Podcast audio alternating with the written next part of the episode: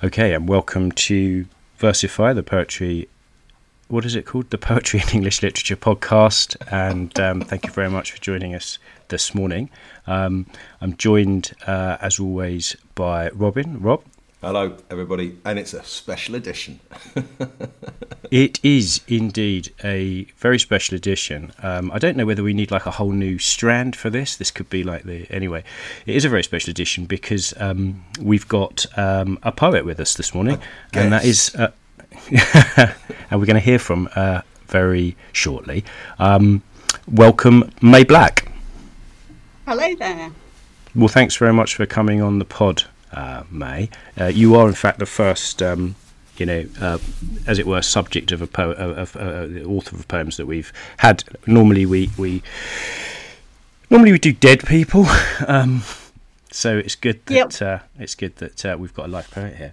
Um, May, one of the things we're interested in on um, the Versify Pod is kind of you know poets' kind of experience with the poet in question.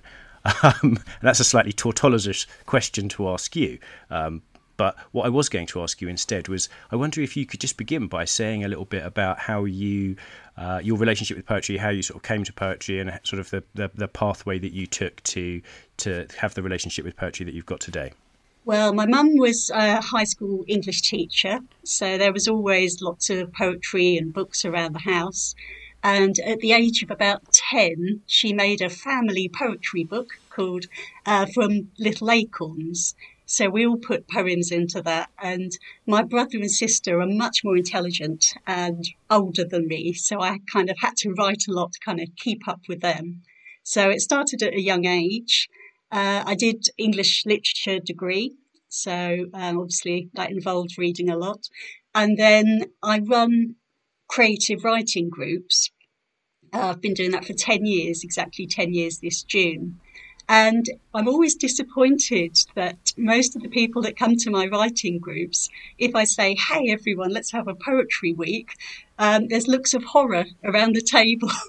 so I kind of inflict it on them anyway. But luckily, with um, with lockdown, I started doing Zooms, and I managed to um, attract quite a lot of poets. So I was running weekly poetry classes on Zoom. So I kind of, you know, was doing a lot of poetry, and then the book came to me from that period. So yeah, okay, well that's that, kind of my journey.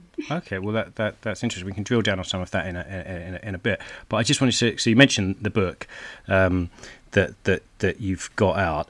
Um, do you want to sort of say a bit because I mean it's such a huge thing to um, you know, obviously, sort of. Uh, I'll put it this way: one one day you were standing there, there was no book. Some indeterminate period of time later, there was a book. Um, what sort of happened in between? Please fill in the blanks. yeah. well, so the the writing groups I run, I run under the title of Suffolk Writers Group because I live in Suffolk, and there's a Facebook group, and uh, again over lockdown, we set each other daily challenges. And one of the challenges was to write as a historical character. And I've always been massively into history, so history and literature were always the things I enjoyed most at school. Um, so I chose Anne Boleyn. I've always felt a connection with Anne Boleyn. I think she had a bad time of it. So to, I wrote to, to say the least, I would say. to say the least, she had a bad time. yeah. So yeah, so I wrote a poem as her, and then I did, uh, and then I was inspired, and I wrote one again. Helen of Troy, I think, has always had a bad time, although she's probably fictitious. But anyway, but um, and like I said, I know a lot of teachers. My mum's a teacher, and my mum said, "God, I wish I'd had a book like that when I was teaching English. You know, that would have been so helpful. book of sort of historical poems." So I that was the idea really to was to do it for schools. Um, so, but you know, it's quite nice that a lot of other people have been really interested in it, um, and it's been been selling well. So, I so I wrote thirty anyway, I feel, and I feel, it took. I feel at this time, hmm, I feel at this time, um, the listeners' ears may be pricking up and saying that does sound like a useful book. Could you just t- tell us the name of your book, please, May? We haven't said that yet. It's uh, it's called Thirty Angry Ghosts and it's on Amazon. So if people search for 30 angry ghosts, they can find it on there. Okay, fantastic. Well, I think that's a great moment to jump into um, 30 Angry Ghosts. So that sounds like a fairly scary um, prospect, to be honest. um, uh, get amongst it with uh, 30 Angry Ghosts. Now, normally, um, what happens is um, we read the poems twice just because I think when you know you're listening to a podcast, which I say again, listeners, we're very grateful that you are listening. Um, it's, you're obviously going to miss something on the first read. So we'll go for a couple of reads. In, this morning's edition, we are uh, obviously very fortunate to have the author of the poem to give us, I think, the first read. So if if you give us the first read of maybe if you want to say anything, but before you read it, May, I mean that's up to you. Just introduce it or something, and then hit us up, and then I'll just quickly find the same poem and give the second read, and then we can have a little think about what, what what's going on there. Great. So, yeah, this is the first poem I wrote. So, this is Anne Boleyn. And it was inspired by the story that Henry VIII wrote Greensleeves, um, which everyone tells me he didn't write Greensleeves. And I do know that. Um, but he might have told Anne Boleyn that he wrote Greensleeves. So I'm, I'm going with that idea. Um, so basically, so Henry VIII telling her that he wrote Greensleeves for her. And this is her reply to him, basically, that you know, that I never wore green anyway, you silly old fool. So this is Anne Boleyn's ghost telling off Henry, basically. Green was never my colour. Red, the colour of my dress that day. Red, the dying light in the sky. Red, the blood at the birth of my children. Red, the sword so quickly brought down. Henry, most famous king of England. How proud you would be of that. But famous for what? For being fat and gaudy, a jester too clownish to be cruel. I'd rather be a witch than a fool. And what came after, dear husband of mine? Your son died too young and soon was forgotten. Our daughter, my daughter, she is the one who survived and ruled far better, far longer than you. Greensleeves, an idle song for an idle man. Here is Elizabeth, my child, red hair still blazing.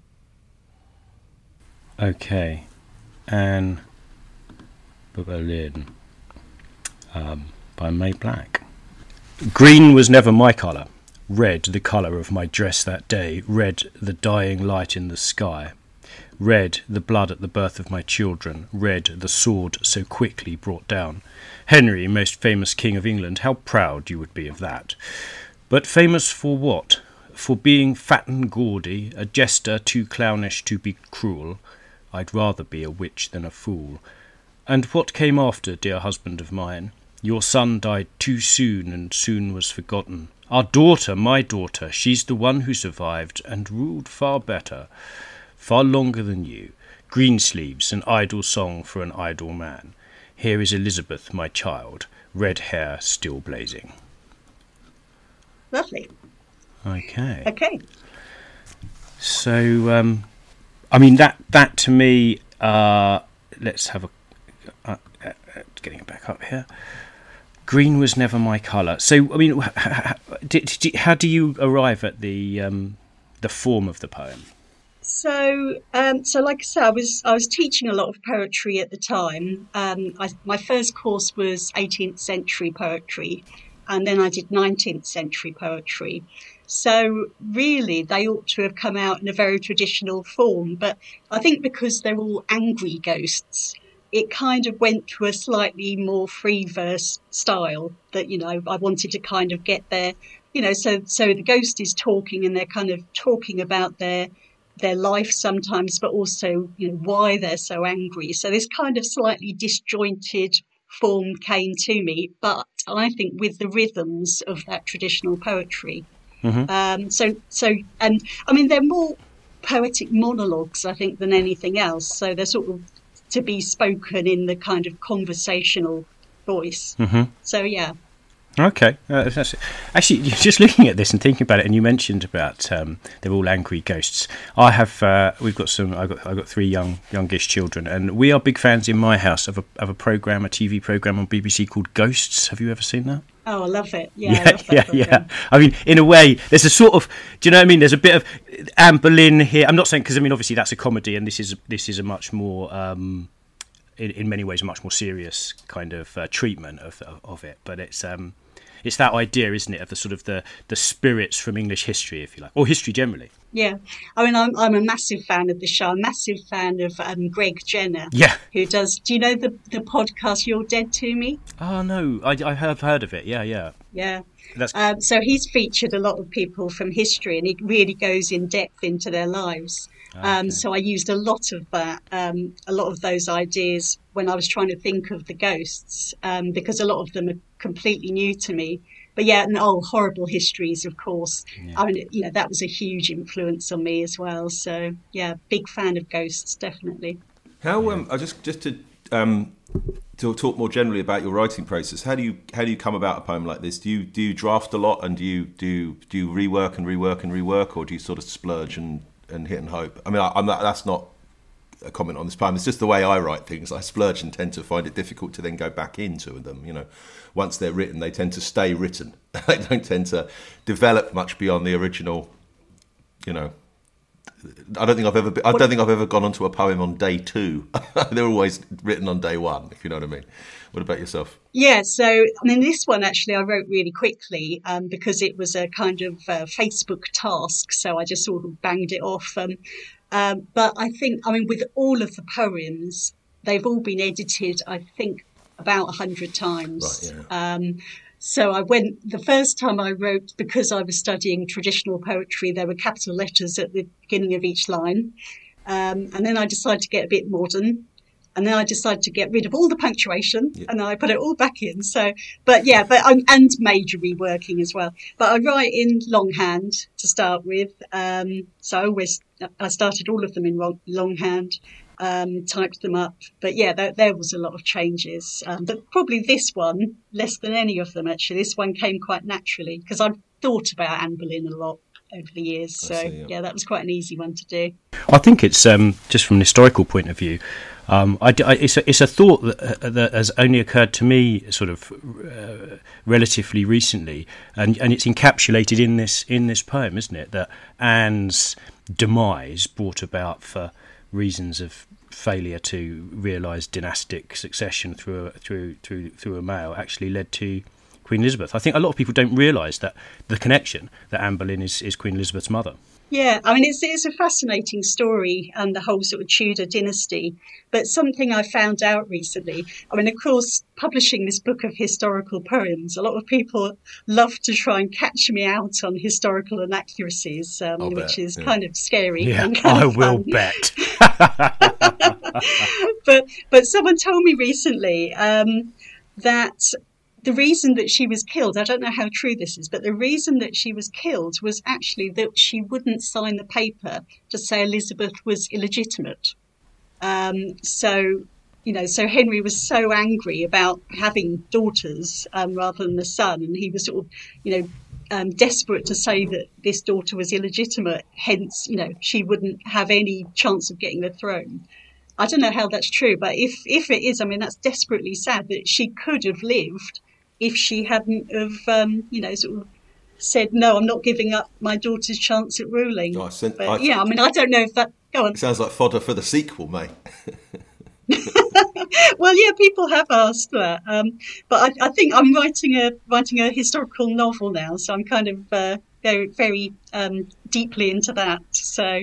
Oh, come, but, come, yeah. I, I, I, wouldn't dream of asking you too much about that, but uh, uh, could you give us an indication of the time period of your forthcoming novel? Um, so that's the 18th century. So it's um, sort of centering around how Shakespeare was viewed in the 18th century, that when his popularity just plummeted.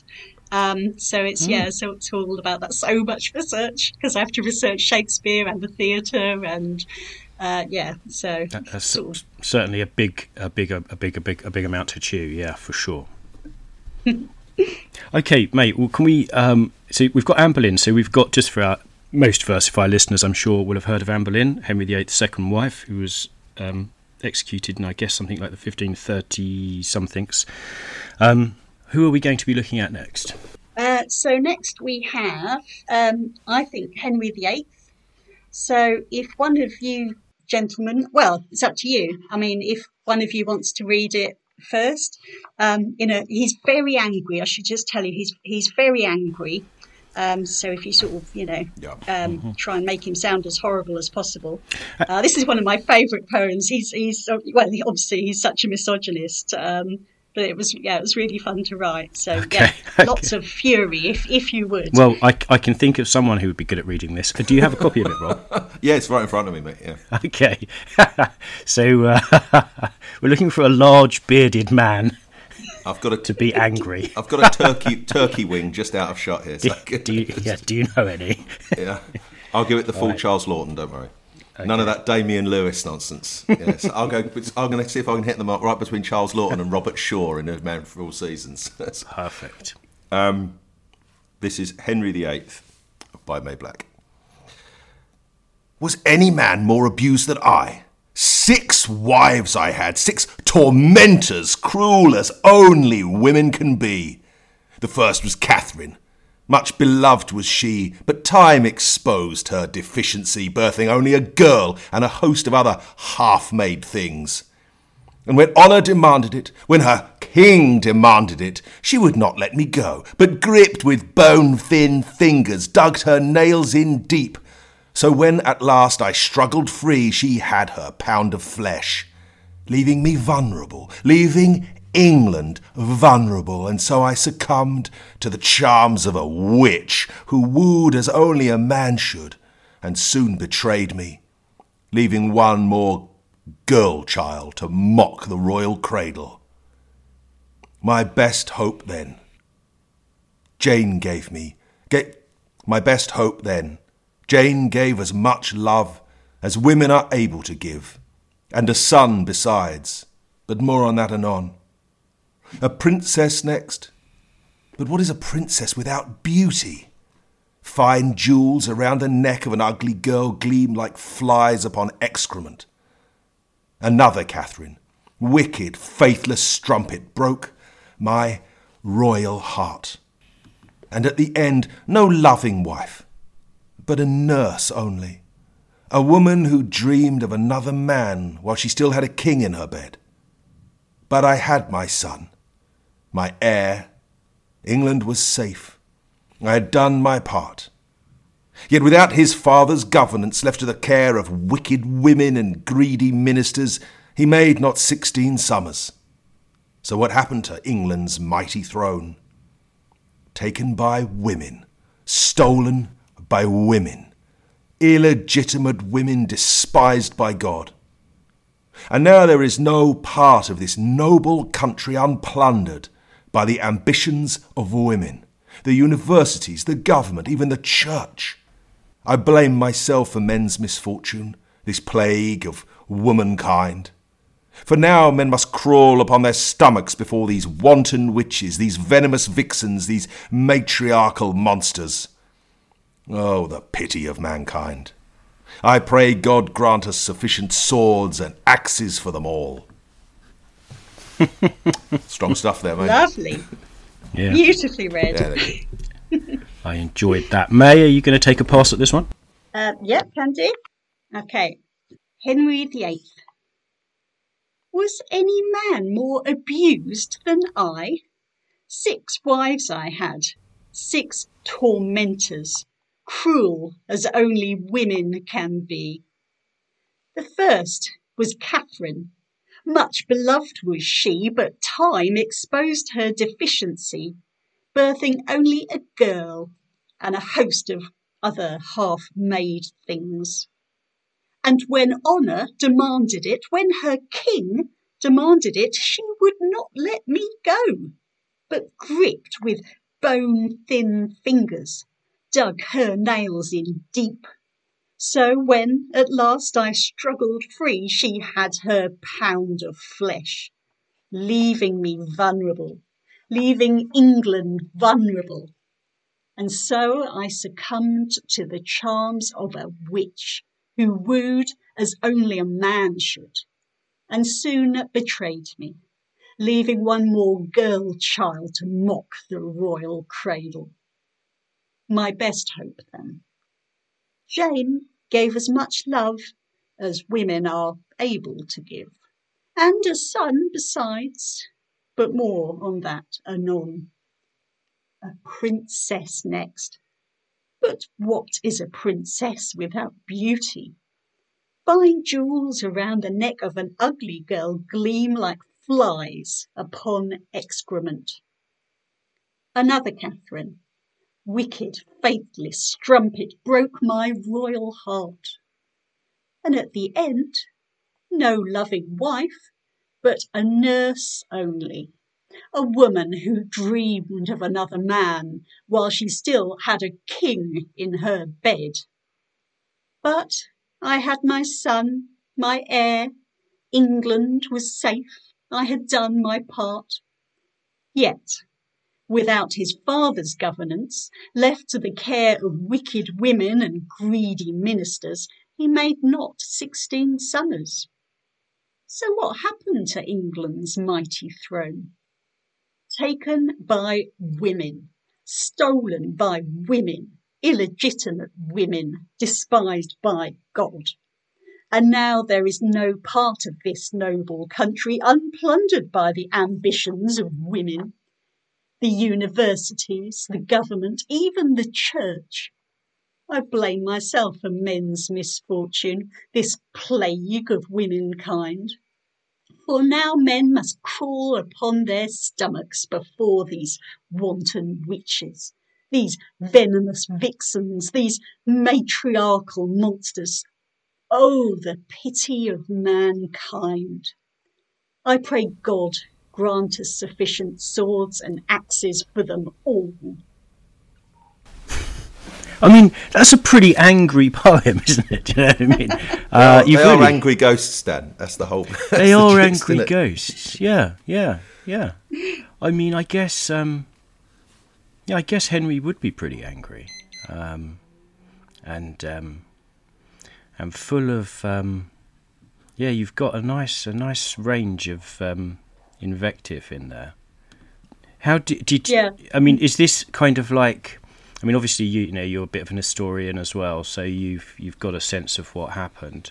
Um, was there anything in this poem that sort of particularly came to you from from the sources that you'd read? I mean, I, I'm thinking of Shakespeare looking at Holinshed, you know, and sometimes taking a phrase here and a phrase there, or, or is this more stuff that kind of you, like all the actual specific diction you've come up with yourself? Um, I, yeah, I mean, it's it's peppered with um, with references from from various things. I mean, obviously, um, which I probably shouldn't have done. Um, I did think about cutting, but there was um, she had her pound of flesh, which I'm sure you recognise. Mm-hmm. Venice, yeah, bit of Shylock there.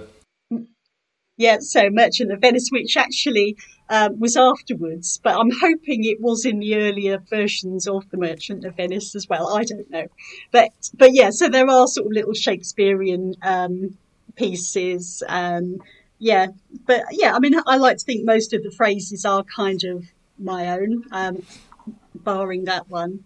But yeah, I mean, the uh, I'm quite proud of the fine jewels around the neck of an ugly girl gleam like flies upon excrement. Yeah, it's, it's uh, so, pretty harsh. Yeah, viv, and I, viv, I, I, vivid stuff there. Yeah, yeah. Uh, wicked, faithless strumpet. I, thought was quite a uh, quite a triplet of uh, of uh, of, uh, of, of, of uh, what is it? A Philippic. Um, so what? what um, uh, so when you're, you know, I mean, it is interesting because you're, you're, you're taking on a persona for for writing these poems.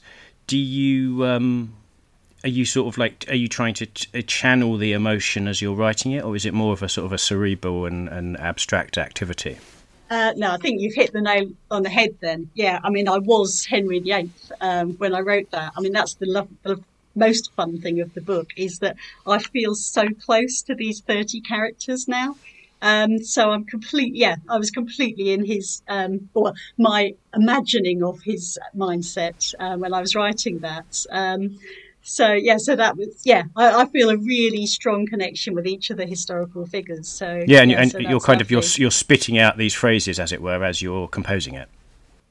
Oh yes, yeah. So you know, and I, you know, I've I've known quite a lot about Henry VIII again, so he was quite an easy one to do. But yeah, I can I can imagine all the effort, all these wives to try and get a male heir, mm. and then to be followed by women. And I think she did, uh, Elizabeth did kind of um, help to um, push forward feminism and you know to have had such a powerful queen. Mm. Um, so yeah, I think he would be absolutely um, outraged about that. So yeah, I, so that's fun. I think I think I think I, I, my favourite is probably the I, I, call it the penultimate stanza, um, the one that begins "For now men must crawl upon their stomachs." Little biblical reference, apt biblical reference. Uh, before these wanton witches venomous vixens, matriarchal monsters. It's um, covers a lot of bases there in terms of his um, his, as you say, misogyny and his uh, his anger and, and hatred of women. Yeah, that that was great fun to write. That was um, that was quite a late addition to the poem. So, like I say, I, I did um, edit these poems about a hundred times, I think. Mm-hmm. Um, and that one, I sort of really wanted a more angry ending. Uh, and I think this is where the kind of techniques of poetry is so helpful. Um, you know, that I wanted to get um, alliteration with the wanted witches and the venomous vixens. And mm-hmm. sometimes I think when you think, oh, yes, I want it to rhyme or want it to be alliterative, the phrases just kind of leap in your head. Mm-hmm. Um, so, yeah, so, yeah, I'm quite quite proud of the alliteration of those, but they do also seem to be the right words as well. Yeah. But I used, I think because I, I was thinking, oh, I want this to be used in high schools, you know, I really sort of beefed up on the alliteration and the, you know, the techniques, the assonance. So, yeah. But people have told me I've, I've been performing them out with, with various people and they say you know they're really fun to read because of those sort of you know effects. Yeah, yeah. very much so. Yeah. And so, what's the what's the progress of the book so far in terms of schools? Is it being is it is it got an uptake in in schools? Is that is that something that's happening, or is it something that's sort of an ambition at this point? Well, I kind of always wanted to do that a little bit later down the mm-hmm. line. Um, so I started off. I did a, a pub gig um, to start with. And it was one of those setups where, you know, basically everyone in the audience I kind of knew and, and the book launch as well. So I did it with kind of poetry lovers. And I've been getting my confidence so that then when I hopefully hit the high schools, I'll be really sort of ready to go. Um, so yeah, I did a Women's Institute um, meeting recently, uh, and that was brilliant. They, you know, they really took to it gosh, and they didn't half know their history. Yeah. They knew a lot more than me. Um, so yes, but my next thing is schools. I, I went into a primary school, which wasn't ideal because I couldn't use these poems. I had to use other poems, but I judged their poetry. Um, well, they weren't poetry readings because they'd all learnt them by heart. But but yes, basically, I've started making inroads with with high schools. So hope hopefully do a lot more of that. It's an interesting idea, this idea of 30 ghosts. And it seems like, um, I, mean this in a very positive way, it seems like an obvious idea. And yeah, I'm kind of struggling to think about where where this has done before. I suppose Carol Ann Duffy did something a bit like it, didn't she, with um, uh, The World's Wife, and she talked about uh, some female persona poems. But this sort of idea of these angry ghosts, thirty angry ghosts, um, it's a great idea. It's a great idea, and and you, and, and, and also the the interesting thing about this is it's quite wide ranging in terms of it's not they're not all British, are they? They're not all English poems. So I, I, don't have the book. I've only got the four that got sent through. So who who who are the sort of outliers in terms of the names of the of the ghosts? Who have we got in the the contents list there? Um, so we have got. got so, I'll uh, so, I'll hit you up. Oh, go on. You do it. Oh, mate, yeah, no, no, mate, mate, no, might, might, might, it'd be better hearing it from you, mate. It would be better hearing it from you. Uh, well, I'm, I'm, just impressed you got the book. um, so yeah, so I started off. They're all kind of English, well, and Greek. Um, so I, uh, I've always been a massive fan of the Greeks ever since my wonderful classics teacher in A level. So yeah, so I had sort of Helen of Troy, Agamemnon, um, Julius Caesar, well, Roman, uh, and then and then I had the English ones, Henry VIII. And then I had an idea um, of doing at least one from every continent. Um, so the more outlying ones. So, well, Tutankhamun, although he's fairly familiar. Uh, I thought, well, we need to do Asia. So I did Genghis Khan and also the only female um, emperor, uh, female emperor. Oh, Empress. gosh, what's the word? Yeah. the only female empress, um, which is now it's hard to pronounce. Wu Zetian, I think it is. All right. right. Um, so that was so China, so China, Asia, uh, and then Africa. I did uh, well. This is from the brilliant Greg Jenner um, show, the "You're Dead to Me." Uh, so the richest person who ever lived, according to a lot of people, uh, was someone called Mansa Musa. Oh, Have either of you come across Mansa Musa? Rings a bell. Yeah. So a lot by by quite a few people, they calculated him to be the richest person who ever lived, uh, and he was from Mali in Africa, which is you know which is quite nice. So I had him um, from Africa, and also his predecessor. Abu Bakr from Africa. And the hardest continent, really tough continent, was South America. I couldn't think of anyone. Atahualpa. From, you know, Good or bad? So who was that? Atahualpa was the um, you know the last emperor that got killed by Cortez. I think Uh, I was just guessing. Was that who you had? You had somebody else. Carry on. Sorry, is that in South South America? Yeah, yeah, yeah, yeah. The king of the Az- Yeah. la- last Aztec emperor. Yeah. Ah. Um, but is that not Central America? Oh, I suppose it is. You're right. Yeah. Uh, but anyway, so I really struggled. All I could think of was um, Eva Peron, but I think it's quite disrespectful to do very modern people. Um, you know, so I didn't want to do her. So, but Tell that to found- Andrew Lloyd Webber. well, yeah.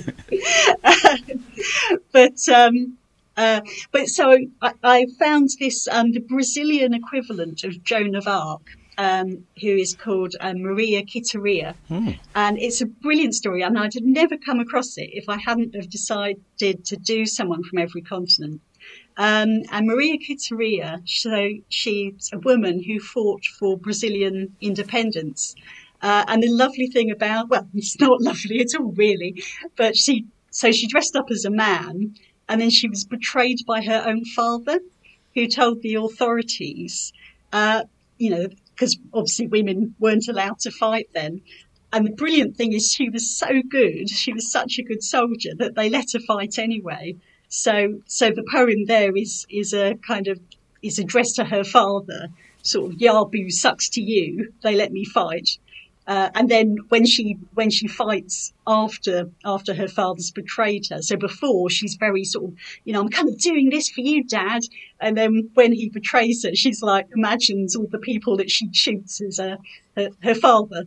Um, so yeah, so that that was a really I really enjoyed writing that, and I'd never have heard of Maria Quiteria ha- if I hadn't have written the book. So yeah, so she was a really fun discovery. Have either of you heard of Maria Quiteria? Never. I No, had, I have not. That's a new one. No, Yeah. no, well, no one has, but she's, you know, she's quite a big deal in Brazil. Are we going to do her, her, her poem next, or what, what? What's our next poem?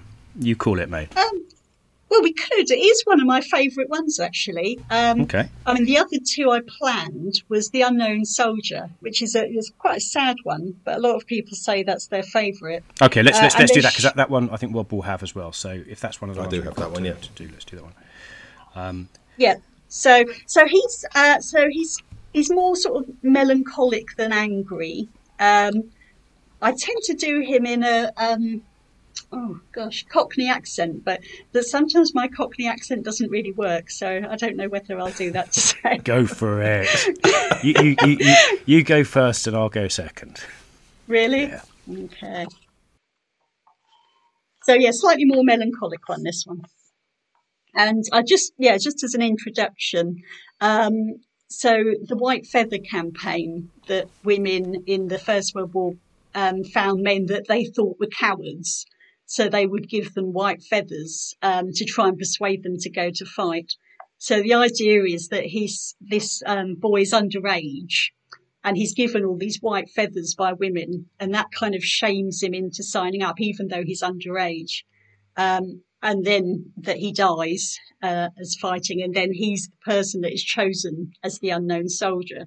So it's it's basically telling a sort of ordinary kind of lad um, felt pressure to sign up, and then that that was his fate. So yeah, and this kind of makes it has made me cry actually re- reading this. Um, so yeah, I, I found it, find this one probably the most moving. Right, the unknown soldier. First time it happened, I were in the baker's. Old lady takes a white feather out of her shopping basket, pins it on me jacket. I thought she were two pennies short of a sixpence. Three days later, outside the church, Woman comes over, grabs me by the elbow. Same thing happens. Then I see Polly. Great blue eyes, shiny like marbles, hair curled up round her face, all neat like a film star. What's it for? I say. Cowardice, she say, then turned tail to stand between the vicar and her Auntie Joan. I got fourteen feathers in all, kept them under my mattress where Mum wouldn't find them.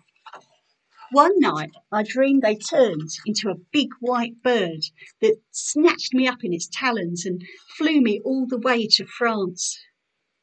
First German I killed nearly puked my guts up.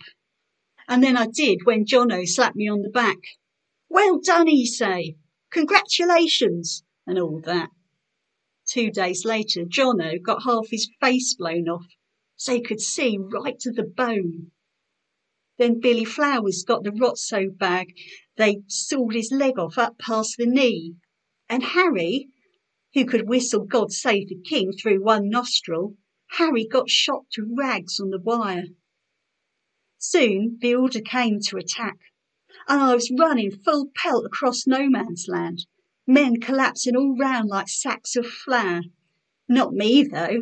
I kept going through the mud, through the wire, slipping and sliding and waving me gun. I was thinking of Mum and Polly too, when it bit me. Just a sting, then a scorch and a burn, and then the earth rose up to meet me, smacked me round the face, and that were it for me. Except it weren't. Two years later, I was scraped up, boxed up, carted off to London, paraded through the streets. They took me to a church so big it could have swallowed St Mary's whole and fifty more churches besides. The king was there, honest truth, and women, loads of women. Not Mum though, not with her leg, but Polly was there, crying real pretty into a little lacy hanky out of them big old marble eyes. Okay, the unknown soldier. Shall I try an accent? First time it happened, I were in the baker's. Old lady takes a white feather out of her shopping basket, pins it on me jacket. I thought she were two pennies short of a sixpence. Three days later, outside the church, woman comes over, grabs me by the elbow, same thing happens. Then I see Polly, great blue eyes, shiny like marbles, hair curled up round her face, all neat like a film star. What's it for? I say. Cowardice, she say, then turned tail to stand between the vicar and her Auntie Joan. I got fourteen feathers in all, kept 'em under me mattress where Mum wouldn't find 'em. One night I dreamt they turned into a big white bird that snatched me up in its talons and flew me all the way to France. First German I killed, I nearly puked me guts up, and then I did when Jono slapped me on the back. Well done, he said. Congratulations and all that. Two days later, Jono got half his face blown off, so you could see right to the bone. Then Billy Flowers got the rot so bad, they sawed his leg off up past the knee. And Harry, who could whistle God Save the King through one nostril, Harry got shot to rags on the wire. Soon the order came to attack, and I was running full pelt across no man's land, men collapsing all around like sacks of flour. Not me, though, I kept going, through the mud, through the wire, slipping and sliding and waving me gun. I was thinking of Mum and Polly too, when it bit me, just a sting, then a scorch and a burn, and then the earth rose up to meet me, smacked me round the face. And that were it for me. Except it weren't. Two years later I was scraped up boxed up, carted off to London, paraded through the streets. They took me to a church so big it could have swallowed St Mary's whole, and fifty more churches besides. The king was there, honest truth, and women, lots of loads of women. Not Mum though, not with her leg. But Polly was there, crying real pretty into her little lacy hanky out of them big old marble eyes. Hey, so you did the accent. Well done. I'd say spottily. Um, that's a that's a great idea. Great idea for a poem. Yeah, yeah, I like it. yeah, really good. That's my favourite of the three so far. Yeah. Yeah, a lot, a lot of people connect with that. Um, and, you know, and obviously there's a lot of influence there from the war poets and, you know, sort of trying to capture the horror of the trenches. Um, I mean, it's, it's amazing, you know, the war poetry is just so, it just, you know, it just takes you right there to the trenches. Um, you know, Wilfred Owen, Siegfried Sassoon. And so I kind of tried to get into that, that, um, frame of mind. And it was quite easy because of reading. I mean, I uh, one thing I notice about this tonally is that it's not really. I mean, the anger, if anger there is, is much much more implicit and much less. Um, you know, it's it's it's it doesn't really have an ang. It, it has an angry tone, but it's a different type of anger to the to the Anne Boleyn and the Henry VIII ones. Yeah, absolutely. Um, so, uh, yeah, people have said that. A couple of people, I, I had a couple of four star reviews, and they said, "Oh, there's was it 28 angry and sort of two sort of fed up ones."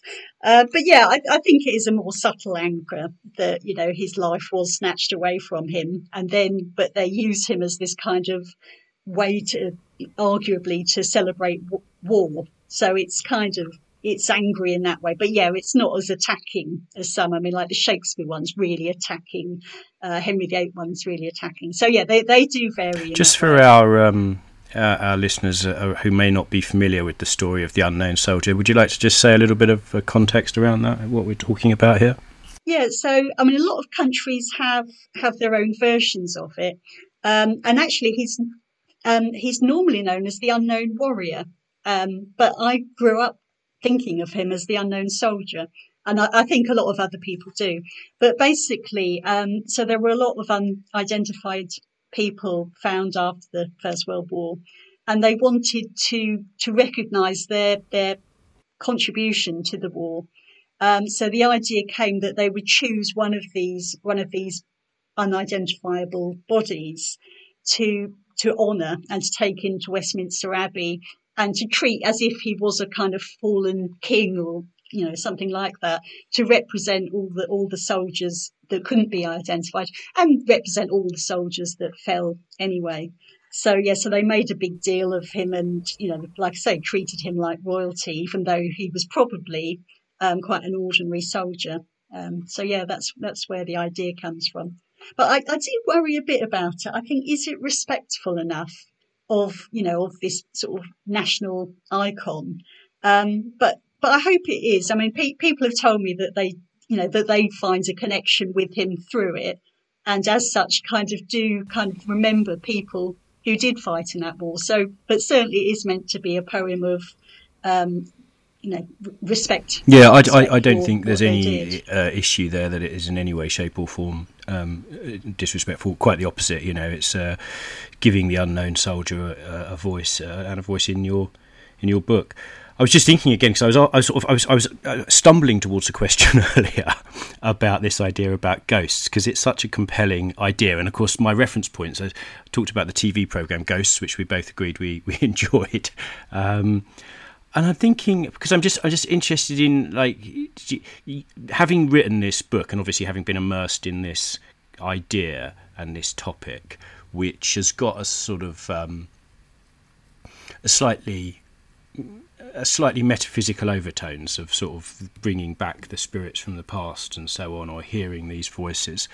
I just wondered if you were, um, if you had in your mind any other uh, like things that deal with this idea about hearing the voices of, of ghosts from the past and sort of whether it had because as I'm sort of trying to think about it more and more, I'm sort of thinking, well, I mean, I'm not scholarly enough to be able to say what happens in Dante, but I know that he goes and meets the ghosts of various figures and stuff. So what I'm saying is, it's it's, a, it's an idea with a quite a long pedigree. I've never seen it realised in quite this way. In a way, almost on, uh, as on, uh, other than the program Ghosts, which is sort of lightweight BBC comedy. So just wondering if you've if you've got sort of other influences or sort of things in in the background that, that might have led you towards this sort of um, this this concept. You know, straightforward concept, but quite a high concept and obviously quite a powerful one. Um, it, it's interesting. I mean, I don't believe in ghosts myself, um, although it's it, yeah, I don't believe in ghosts, but I've always felt a really strong connection with dead people. Um, more than living people, which is strange. But I remember when I was young, I had a picture of John Lennon on, on my wall. Um, and I, I kind of, um, yeah, I kind of I've not talked to him, but I felt very connected to him. Um, he, I don't know, there probably is a small part of me that does believe in an afterlife. Um, but, you know, like when Meatloaf died recently, I mean, I've never really listened to the music of Meatloaf, but something about someone dying to me makes me feel closer to them. Um, which, which, is very odd. But um, can I read you the um, the thing I put right at the start because I'm I'm not a spiritual person at all, but my husband is we were talking about ghosts. Um, and it doesn't really pan out scientifically, but I, I, put this right at the start to sort of open the door to possibly believing in ghosts. Um, so the idea is, uh, so like I say, this is right at the start of the book. So if you think about anger, um, it produces energy. You know, in a in a way, you sort of feel very strong and powerful when you're when you're angry.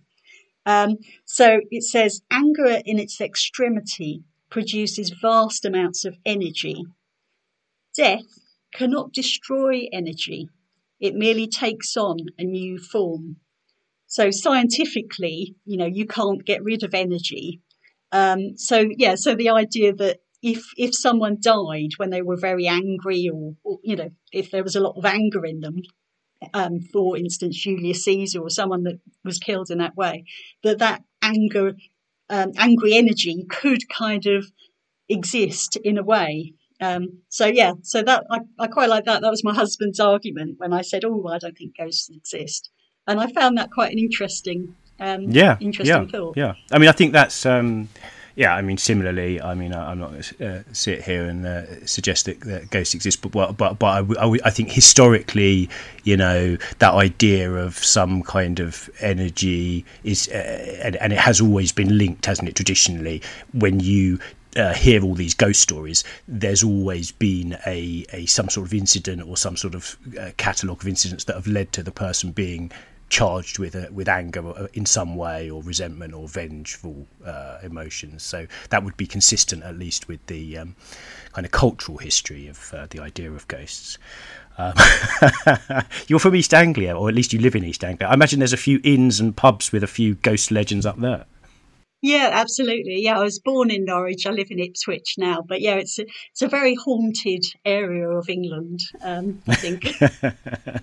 and you've been um, if not if not if not tuning into the uh, to the um, to the, to the, to the to the ghosts, at least using them as inspiration for. Yeah, uh, absolutely. Uh, I mean, yeah, even I mean, I kind of like to believe in ghosts. I think there is part of me that does. Um, but yeah, I mean, it's such a, like you said, it's such a part of our culture. Um, you know, that's in in literature particularly, but everywhere. It's you know, it's it's such an important concept to us. I think. 30 Angry Ghosts by May Black is available on Amazon. Um, thank you very much, um, May, for joining us on the pod this morning. Um, just before we uh, say uh, goodbye, um, I just wanted to ask you actually: Is there? Cause you, you, I know you're researching this this Shakespeare book is there anything um, else that you've been reading recently that you can bring to a little section we normally have at the end of our pod called recommendation station? Be interested. I'm sorry to put you on the spot here. Um, if somebody asked me to recommend something off off the top of my head, I'd be I'd be very very desperate. You do it to me every episode, to, Dan, and I just I, I, I do it to you every episode. Although, although at least you at least you know it's coming, Rob. yeah.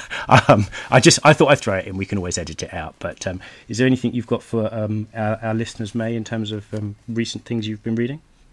Um, well, I've like I say a lot of research. So uh, there was a there's a biography of David Garrick um, I thought was brilliant. Um, I can't remember the name. Oh, um, Jean Benedetti, I think. Um, so if anyone's interested in in sort of uh, theatre and the development of theatre, particularly with reference to Shakespeare, I definitely recommend that um, that biography of David Garrick. Okay, that sounds interesting. I'm I'm I'm, I'm very interested in in your new in your new book. You've got some Shakespearean connections up there because um, w- w- one of the things we've talked about on the pod before is one of um, Shakespeare's actors once. Morris danced. Morris to Norwich. danced the, the to nine Nor- day to wonder. Norwich? Yeah, Oh yes, Will yeah. Kemp. Yeah. there's a stat. There's a statue of Will Kemp in uh, the park in Norwich, as I recall when I went up there. Yeah, do it in his in his jester's finery.